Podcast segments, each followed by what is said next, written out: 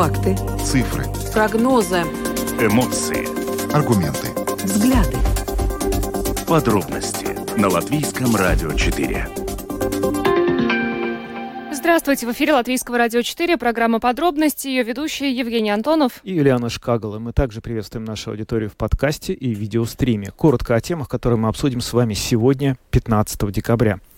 Накануне было утверждено новое правительство Латвии, новые министры приступают к работе и озвучивают свои приоритеты. Сегодня мы более подробно поговорим о приоритетах двух из них. Сначала мы представим вам а, позицию нового министра образования и науки Анды Чакши, которая с утра была гостем нашей программы «Домская площадь», а потом представим вам позицию министра здравоохранения Лиги Менгельсона. Ну и поговорим о том, что сегодня происходило на автозаправочных станциях. Дело в том, что э, сначала одна крупная сеть объявила об акции, которая сегодня длилась с 2 до 17 э, часов, э, в рамках которой жители, ну, автовладельцы могли получить скидку 15 центов с каждого литра топлива. Но, в общем-то, после этого объявления этой акции и другие автозаправочные станции, одна одна за другой объявили о такой же скидке. И, собственно, это привело к тому, что очереди э, к автозаправочным станциям растянулись на кварталы. Э, это также в некотором э, роде парализовало работу общественного транспорта, который опаздывал на 40 минут. Ну, в общем-то, мы сегодня в нашей программе представим вам комментарий очевидца, который как раз в момент этот час пик находился на одной из автозаправочных станций Риги, и также поговорим с маркетологом о том, что это вообще такое, почему конкуренты так реагируют на такие акции?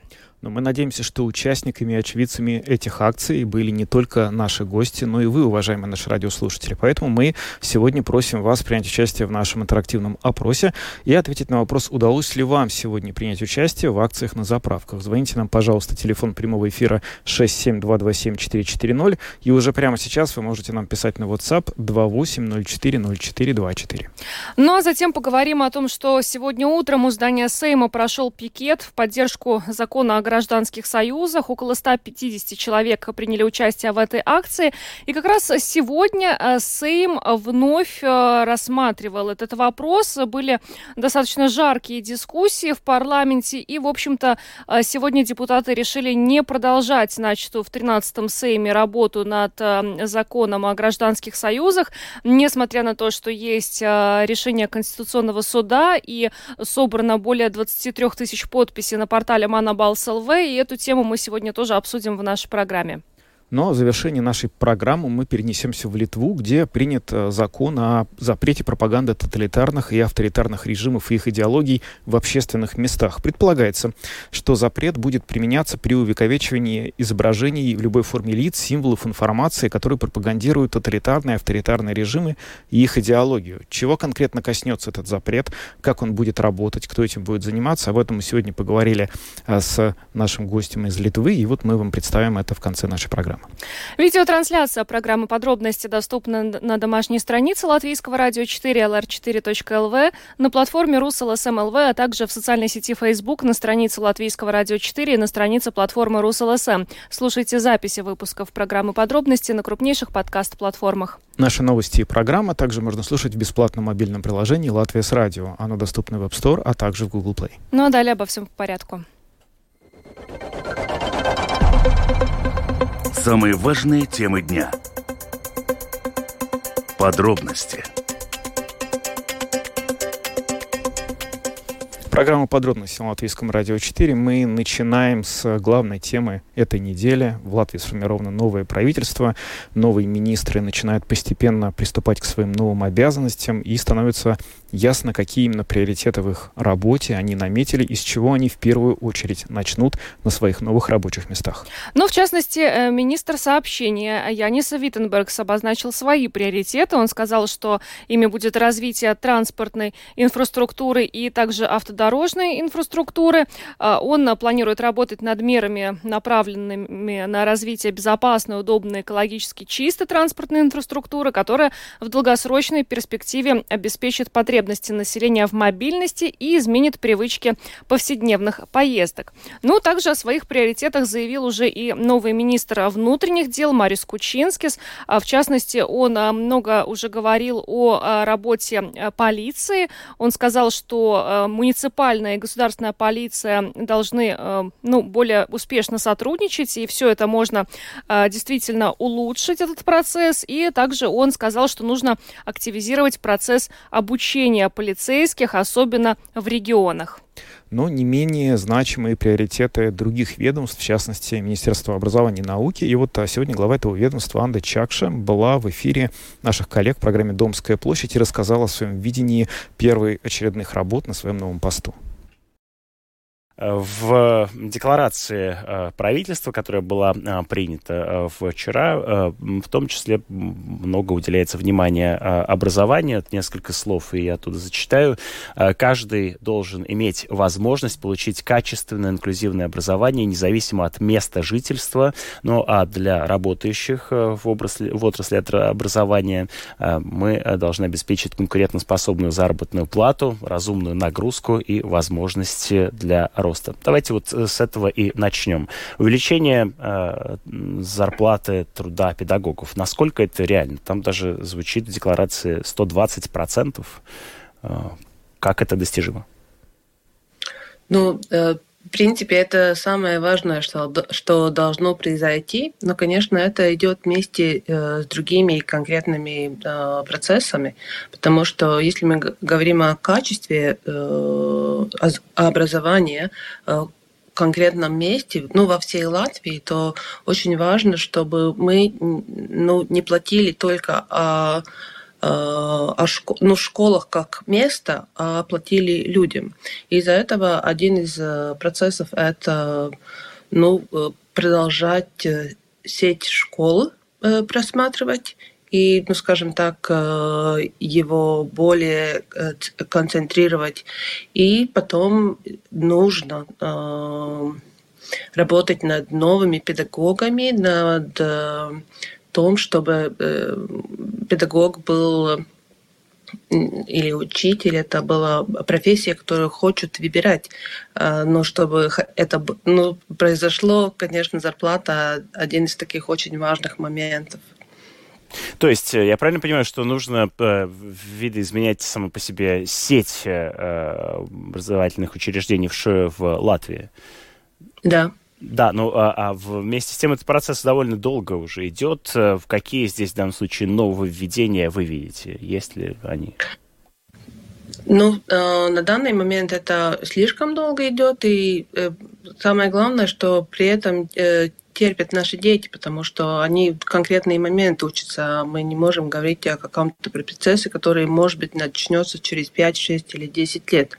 Из-за этого это конкретная работа совместно э, ar pašvaldībām kopā, чтобы nu, nu skaidri aprēķināt un saprast, kādas, kādas klašu grupas kurā vietā var būt, un tad arī tādā veidā tomēr iet uz to, lai skolu tīkls būtu efektīvs, un vienlaikus tas nes līdz gan kvalitāti, gan arī skolotāju algu палеону. Да, то есть это самоуправлениями, да, необходимо провести работу, чтобы понять, где, в какой момент можно эту э, сеть э, школ э, улучшить. Один из важных факторов, на который обратил внимание, это увеличение э, э, профессионального образования. Э, я правильно понимаю, что одна из, один из векторов, который сейчас вы видите, новое правительство, это, так сказать, увеличение учеников и их увеличение мотивации идти в получать техническое профессиональное образование. Так или нет? Почему это То, необходимо? Угу. То, что мы видим, что мы очень много детей теряем во время процесса образования, начиная с девятого класса, потом э, в вузах, э, и они не продолжают учиться. А один момент очень э, важный, надо понять, почему это происходит. Один из таких моментов, конечно, социальное обеспечение, но другое понять, кто что может, потому что не надо всех толкать на высшее образование и науку, что очень важно для инновации и инновативной экономики, но надо понять э, те таланты, которые есть у каждого ребенка, и его ну, скажем так, это уже как, э, ну, как карьерас attīstība, понять, чтобы э, дать ему правильное русло, чтобы он ну, мог жить свою жизнь э, счастливо и на, находя свое правильное место. И из-за этого один из таких моментов, что мы видим, что важно среднее образование, и что э, в этот момент дается э, ну, такая iespēja идти не только э, на высшее образование или, ну, скажем, среднее образование получить, чтобы идти дальше на высшее образование, но выбрать и техникум или профессиональное училище, после которых, если ну, человек видит, что он хочет идти дальше, он тоже может продолжать свой путь высшее образование. И также, если ну, начиная высшее образование, есть понятие, что ну, это не годится для этого конкретного человека, что он может возвратиться э, один шаг, может быть, обратно и получить какую-то конкретную специальность. Почему мы об этом вообще говорим? Потому что э, ну, Дарба Тиргус от нас э, спрашивает выше, ну, квалифицированные работники силу, да. и да, рабочую силу, и на данный момент это мы ну, не даем в таком качестве, как это нужно. Мы видим, что мы теряем этих детей, и из-за этого ну, анализ вообще этого процесса очень нужен. Тут одна большая проблема, которая есть, у нас нет, э, ну или мы не смотрим и не анализируем э, э, процесс вообще обучения, мы его не видим как полный процесс, и я думаю, один из моих таких ну, для меня важных мертием, что мы смотрели, где, может быть, что-то не происходит так, как надо, и там улучшить сам процесс обучения. А что с реформой 2030, 2030, реформой содержания, как ее развивать? Э, мы должны э, ну, рассмотреть, я, я думаю, там должен быть очень такой сильный аудит, э, как мы ее ввели, как с этим ну, скажем так, какой эффект это появил на детей, на учителей. Э, мы слышим очень много, ну, не очень таких комплементарных э, вещей а, об этом. Там, конечно, есть очень много хороших э, вещей, это не надо потерять, но очень важно, чтобы мы пересмотрели и сделали конкретной коррекции, чтобы не было так, что экзамены не, э, ну, не отбилст тому, что учат э, детей, или э, детям сейчас проблемы поступать в вузы. Так что там очень такая тоже объемная работа.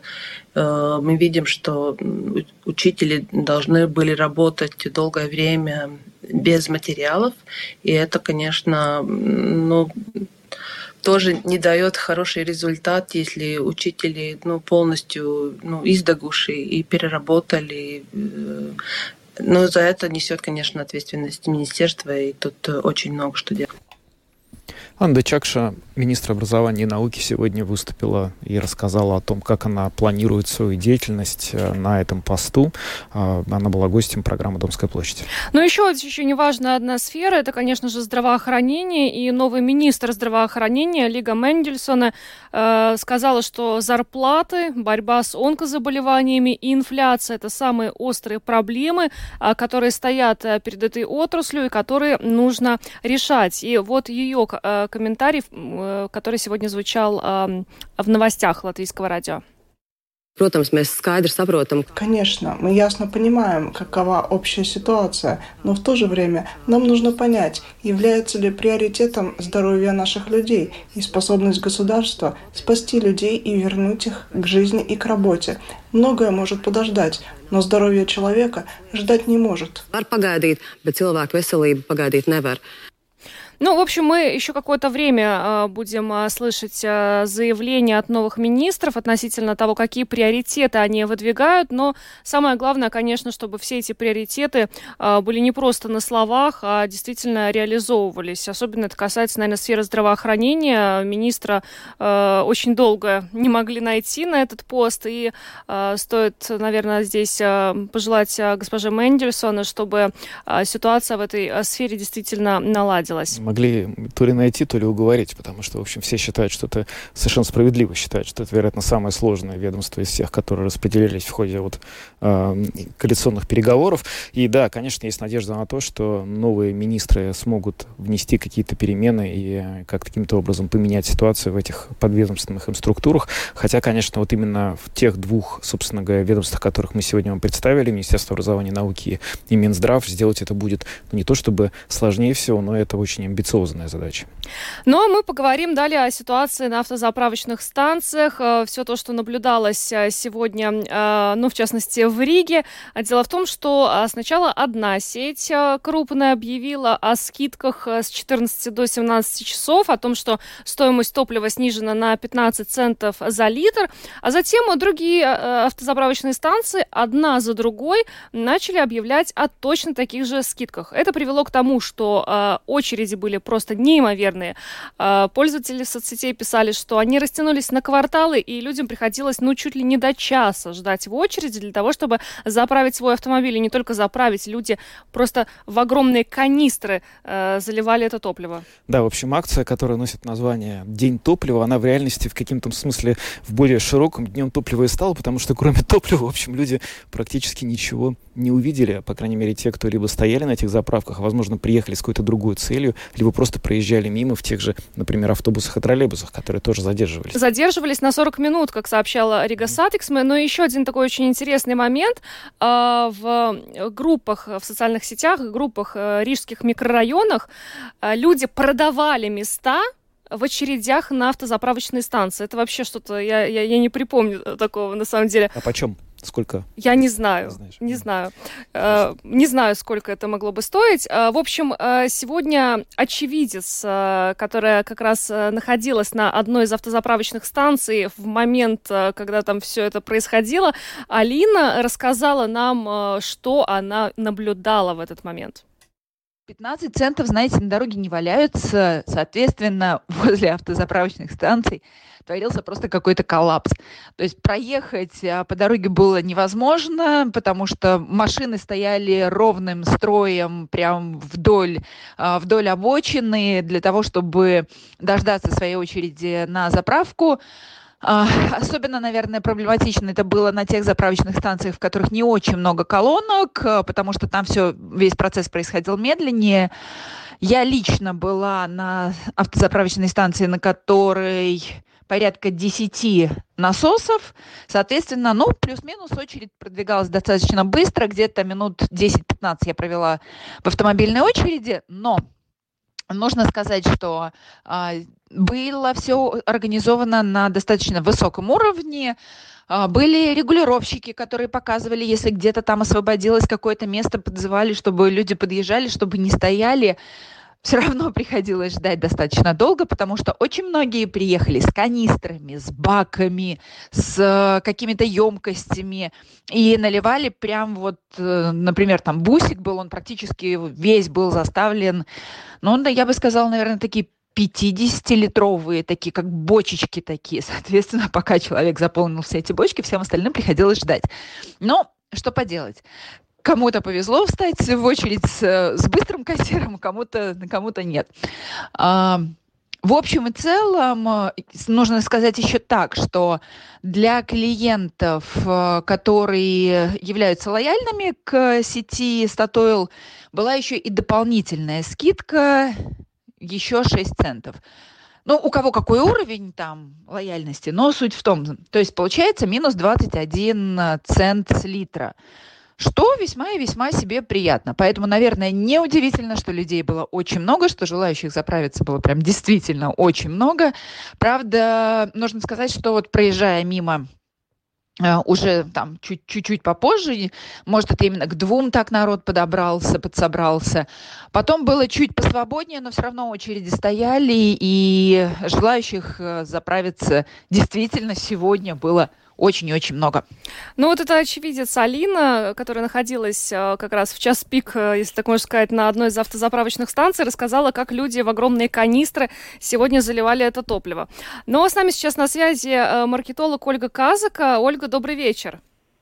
Здравствуйте. Вы знаете, вот все то, что сегодня происходит, э, сравнивают с той ситуацией с бананами. Помните, когда э, да, открылся Lidl, они, значит, объявили эту акцию с бананами, и другие торговые сети тоже начали, значит, э, э, играть с этими бананами. Вот сегодня топливо. Скажите, пожалуйста, как это вообще работает? То есть одна, одна какая-то компания, ну, неважно, что она продает, объявляет акцию. Тут сразу конкуренты, значит, пытаются сделать то же самое – ну, на самом деле, я скажу, такие ситуации, как сегодня, и как с бананами тоже, это такой довольно большой э, сбой в программе маркетинговой, я бы сказала, потому что э, Естественно, понятно, почему на это реагируют люди, потому что большие скидки, действительно ощутимая для покупателей определенных э, экономия, они понимают, что им выгодно, они бегут, покупают, э, ну, с бананами даже было так, что с топливом понятно, куда его денут, э,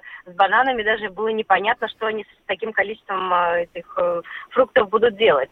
Однако, если мы говорим с точки зрения э, самих продавцов, то почему я говорю о сбое, это на самом деле большая история того, что мы так долго шли к тому, что лояльность клиентов строится долгосрочно, что важно над ней работать. И на самом деле скидочная политика конкуренции – это самое тупиковое, потому что всегда есть какая-то нижняя ступенька, ниже которой уже ты не опустишься, не можешь просто опуститься.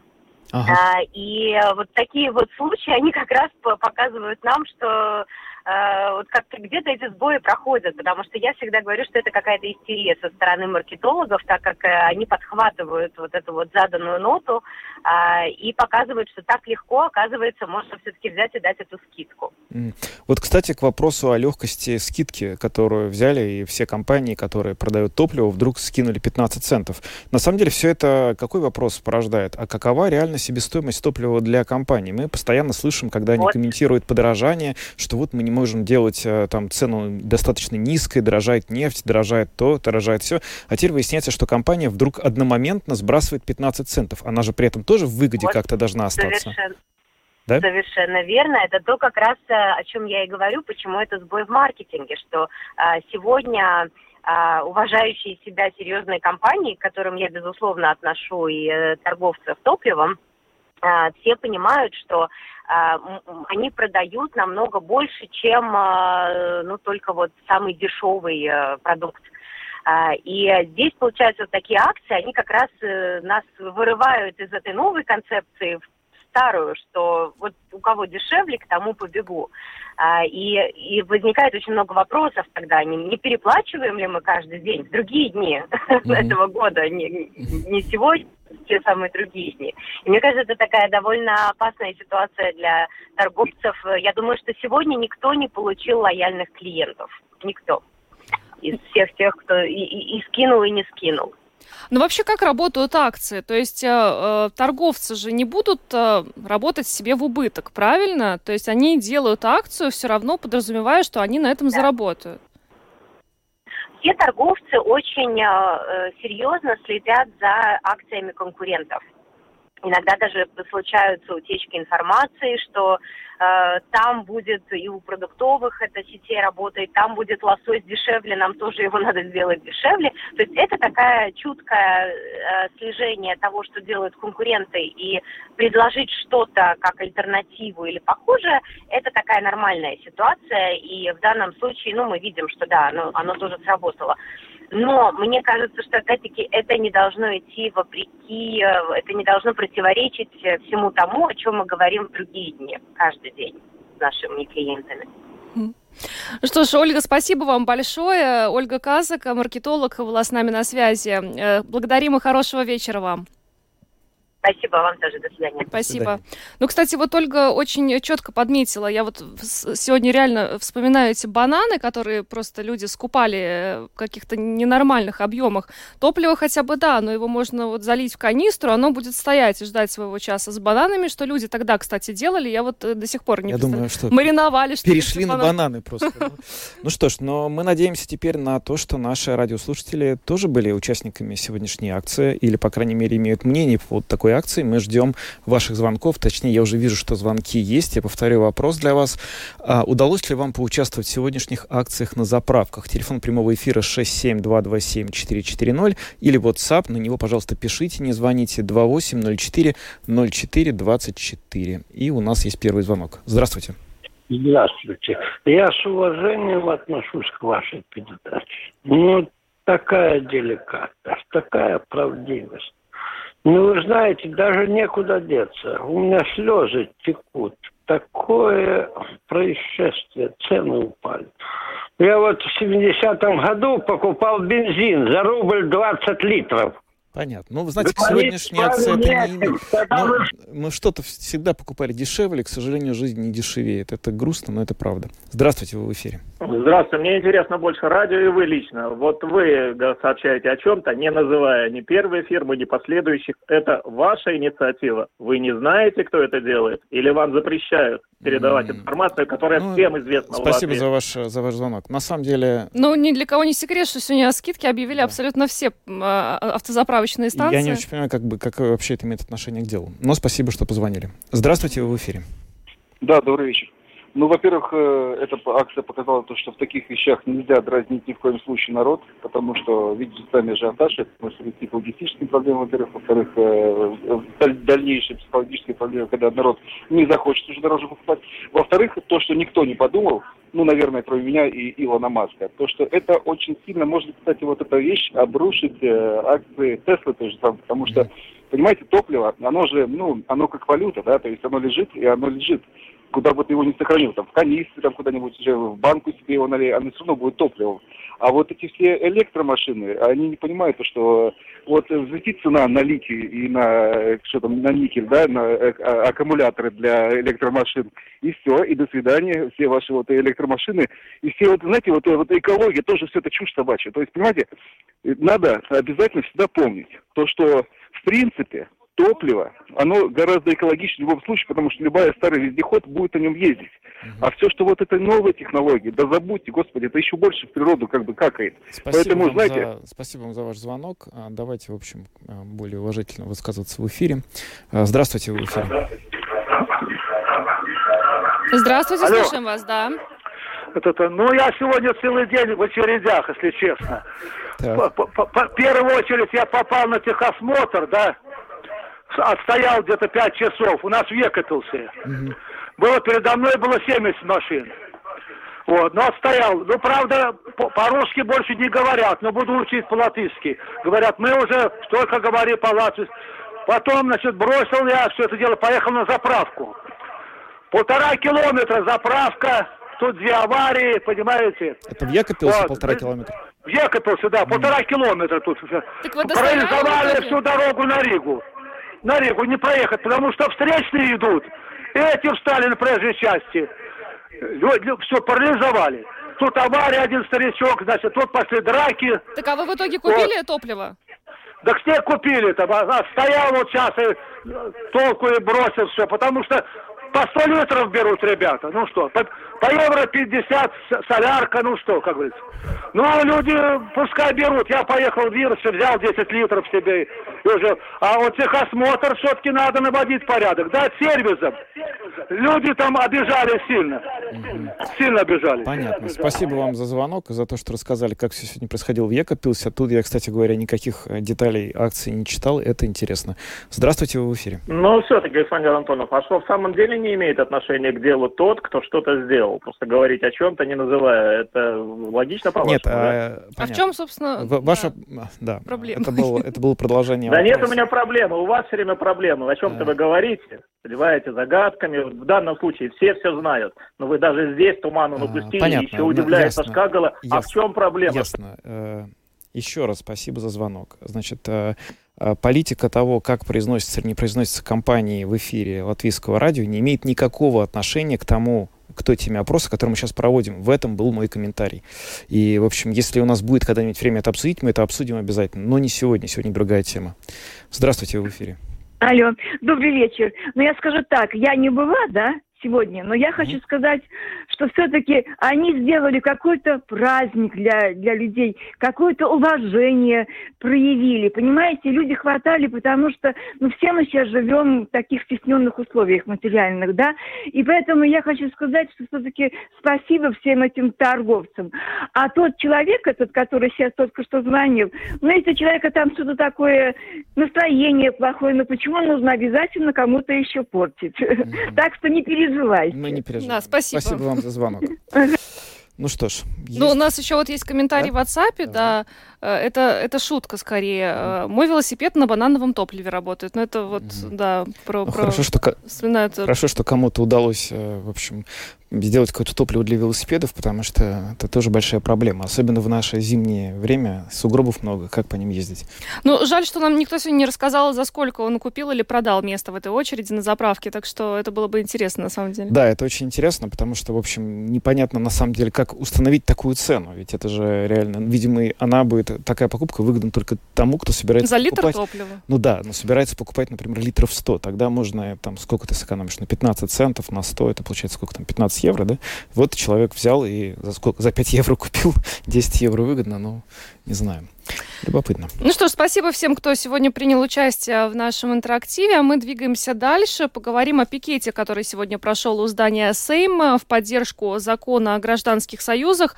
Около 150 человек а, приняли в нем участие. И, а, собственно, все это происходило как раз в тот день, когда 14-й Сейм решал, будет ли он продолжать начатую 13-м парламентом работу над законопроектом о гражданском союзе. И сегодня сегодня после достаточно длительных дебатов э, в Сейме э, депутаты решили не продолжать эту работу. И сейчас с нами э, на прямой связи руководитель движения «Дзивис Бедри» Каспар Залитис. А, у нас нет пока связи, да.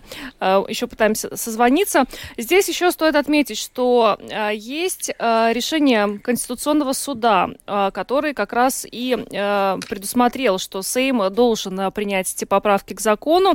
Есть также еще и более 23,5 тысяч подписей на портале Манабалс ЛВ. И, кстати, эта инициатива некоторое время назад, уже в 14-м Сейме, рассматривалась на заседании комиссии по мандатам этики заявления решением, но не была продвинута дальше. И вот сегодня депутаты вновь отказались э, продолжать рассмотрение закона. Э, есть у нас связь, руководитель движения «Дзивас Бедри» Каспар Залитис. Э, Каспар, добрый вечер.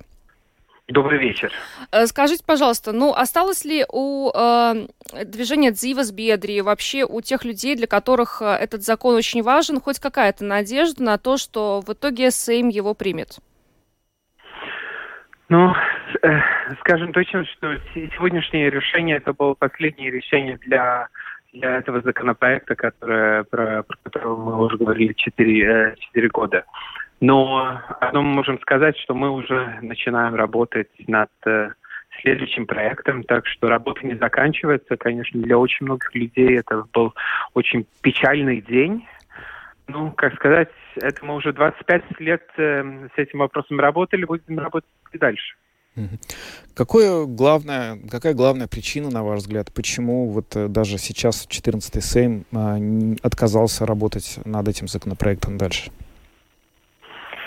Знаете, одна часть, которую мы сегодня слышали из некоторых депутатов, это очень такая большая гомофобия. Я бы, я бы больше не, не боялся этого слова, потому что то, что мы слышали из, э, в нашем парламенте, я думаю, я такого не слышал с 2006 э, года.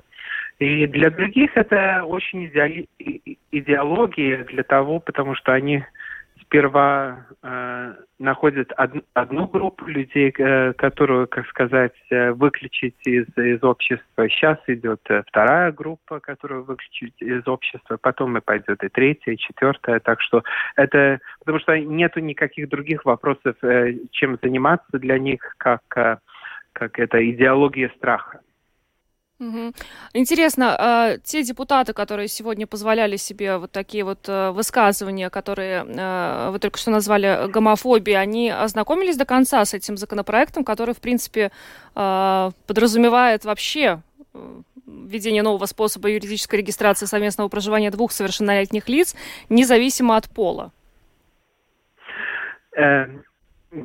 Да, ну я, я, не, я извиняюсь, я немножко тут смеюсь, потому что я помню, как, э, как господин Тиштейн или Линда Леппиня э, говорили из парламента, я полностью понимаю то, что они ни разу не читали этот законопроект, и они ни разу э, э, не спрашивали какие-то вопросы насчет этого законопроекта, потому что то, что то, что сегодня они озвучили, это э, это это только их мнение и их идеология. Не, э, те, те депутаты, которые голосовали за, мы видели, что они э, читали, и не, они не только читали, но они тоже спрашивали нам э, вопросы о том, что, что в законе, как, э, как закон, как он будет дальше работать.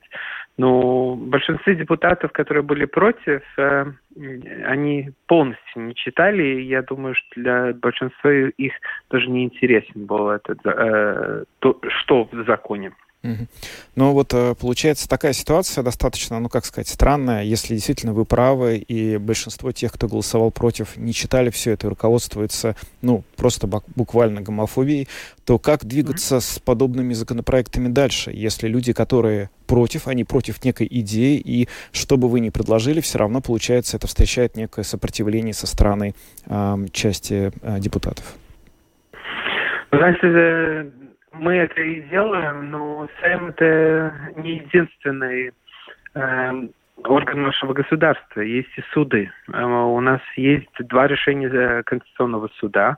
У нас на данный момент 28 однополых пар э, э, объявлены как семьи административным судом.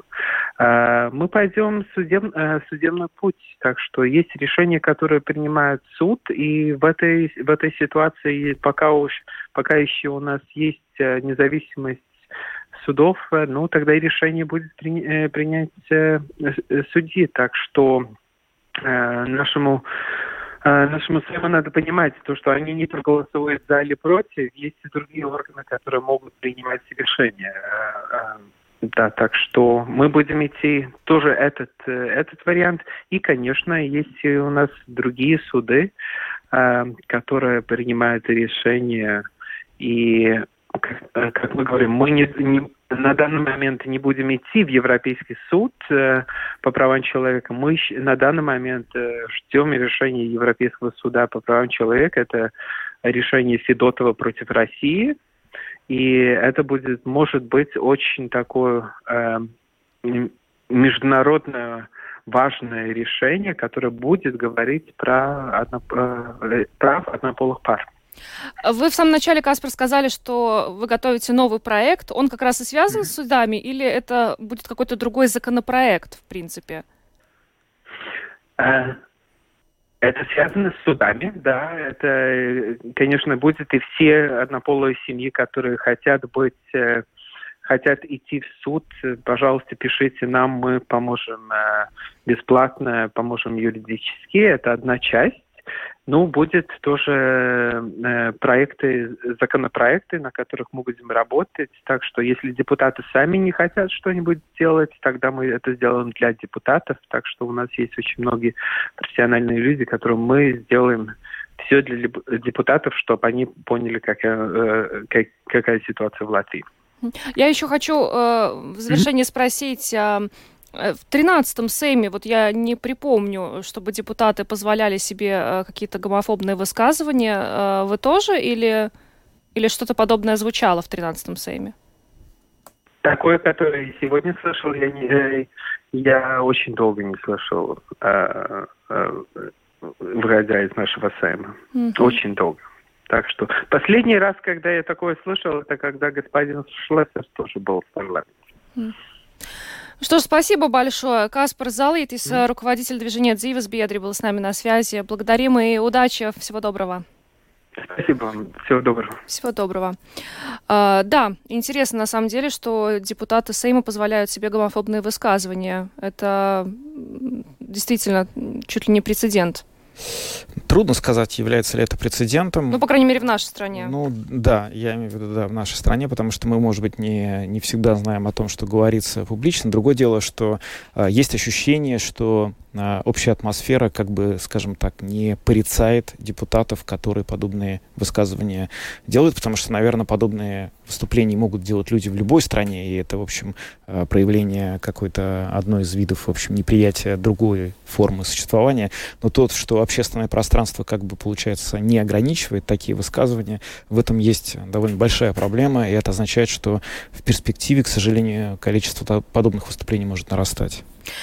Ну что ж, а мы двигаемся дальше, переместимся в соседнюю Литву.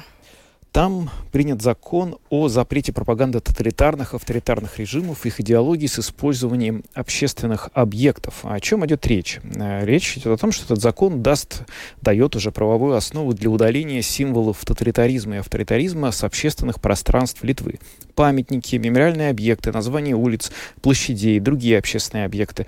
В общем, э, все, что связано с подобными э, эпохами, с подобными, в общем, какими-то режимами, может существовать теперь только в музеях, библиотеках и других специализированных местах. Запрещается увековечивать память лиц, которые действовали или действуют в оккупационных политических, военных, репрессивных структурах или им сочувствовали.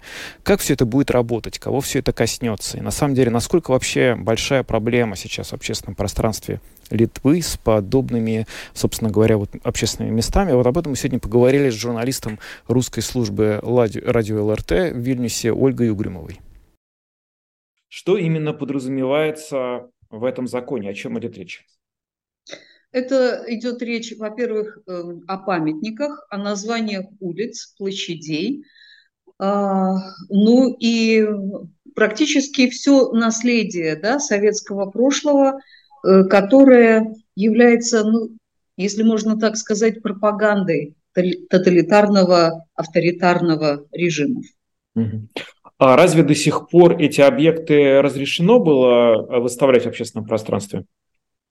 Ну, тут имеется в виду, скажем, эм, не только памятники советского прошлого, касающиеся Второй мировой войны, да, а именно это памятники советским а, э, воинам, э, а также военачальникам. Многие эти памятники были снесены демонтированы сразу же после восстановления независимости, но также имеется в виду и деятели, скажем, литовской культуры, которые так или иначе пропагандировали советское прошлое. Да? А, вот этим летом был демонтирован памятник писателю Петру Суцвирке – и э, почему принят этот закон? Чтобы не было каких-то препятствий при э, демонтаже, при ликвидации, сносе памятников э, и так далее. Потому что вызывает, естественно, это очень много споров вызвало в, в обществе, и были противники сноса, естественно, кто-то был за. И вот практически на этой неделе на прошлой неделе начался демонтаж скульптур э, мемориала на Антаклинском воинском кладбище, скульптур советским воинам. Э, это тоже вызвало некоторое такое напряжение в обществе. И что характерно, что против этого сноса были не только так называемые русскоязычные жители города, но и те люди, которые выросли в советское время, да, становление личностное происходило в советский период. И для них это кажется, что это как перечеркивание истории, перечеркивание прошлого. Угу. И вот и чтобы не было таких препятствий, вот э, принят этот закон. Но, правда, я должна отметить, что э, механизм или э, алгоритм того, как это будет применяться на деле, э, еще будет обсуждаться. Сколько всего таких объектов на территории Литвы? Ну, мне трудно сейчас сказать, тем более, что, как я уже сказала, сразу же после независимости многие памятники были снесены и демонтированы, а после начала российской агрессии в отношении Украины, когда началась война, то многие памятники советским воинам были снесены. В Паланге, например, да, курортный город, и там в центре города находился памятник, и но там не просто памятник, там даже могила э, неизвестным солдатам, вот неизвестному солдату, ну и вот э, общественность, многие стали говорить о том, что, во-первых, а, чтобы в центре города была могила, это не совсем хорошо, ну и в связи с российской агрессией стоило бы все это убрать. И в маленьких городках э, стали убирать эти памятники, сносить, демонтировать. Угу. Ну, вот вы сами сказали, что, возможно, это коснется довольно большого количества деятелей культуры, которые так или иначе прославляли советский режим, да? Но есть ли среди тех, кого это может коснуться, какие-то широко известные фамилии не только жителям Литвы, но и, возможно, э, жителям Латвии, России, кто-то из деятелей культуры советского периода, там, 70-х, 80-х годов? Ну, тут, конечно, прежде всего имеется в виду скажем, вот как я уже назвала, э, э, писатель Петрос Цвирка, поэтесса Соломея Нерис. И я буквально вот на этой неделе говорила с известным нашим политологом Лаурас Белинис, а, как раз поднимала этот вопрос. Вот что в этой ситуации делать? Потому что Соломея Нерис – это колоссальный поэт, поэтесса, в литовской литературе. Ее вклад ну, просто огромен. И она действительно является одной из известных поэтесс э, литовских. А, вот. И, но она была среди тех, кто подписал так называемую э, просьбу да, о включении Литвы в состав Советского Союза. И таким образом она предала литовский народ. Но это не умаляет ее вклада в литовскую литературу и поэзию. И тут, конечно, вопрос состоит в том, что, например, есть школа имени Соломеи Нерис. И, по-видимому, да, будет э, переименована эта школа. И действительно, а, ну, таким образом будут убраны имена тех, кто прославлял советский строй, кто симпатизировал Советскому Союзу и не скрывал никогда своих симпатий. А такие э, были э, представители творческой интеллигенции. Как э, технически все это будет работать? Когда и кто составит список этих, если можно так сказать, коллаборантов или сочувствующих советскому режиму деятелей культуры? И дальше после этого в каком порядке эти объекты будут уничтожаться, переименовываться? Кто, опять же, за это будет нести ответственность? И кто, возможно, будет как бы соблюдать законность при этой процедуре? Ну, прежде всего, я думаю, что списки, они уже есть у нас есть Центр а, исследования геноцида и а, сопротивления жителей Литвы, который как раз этим и занимается, и занимался до сих пор, и занимается сейчас. И, а, насколько мне известно, будет создана специальная межведомственная комиссия, которая предварительно будет давать оценку тому или иному объекту, оценку той или иной личности, историческому деятелю. И э, после этого вот, да, будет решаться, в какие сроки, как и каким образом будет демонтирован или памятник, или а, иначе ну, ликвидация будет происходить там, или э, а, там, переименование. Так.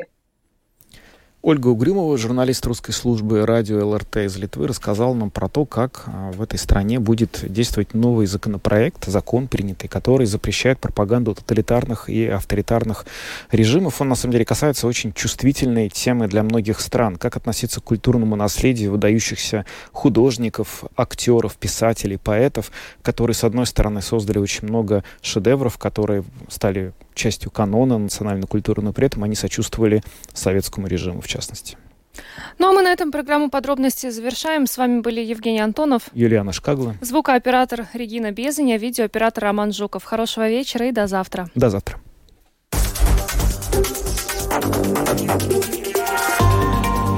Латвийское радио 4.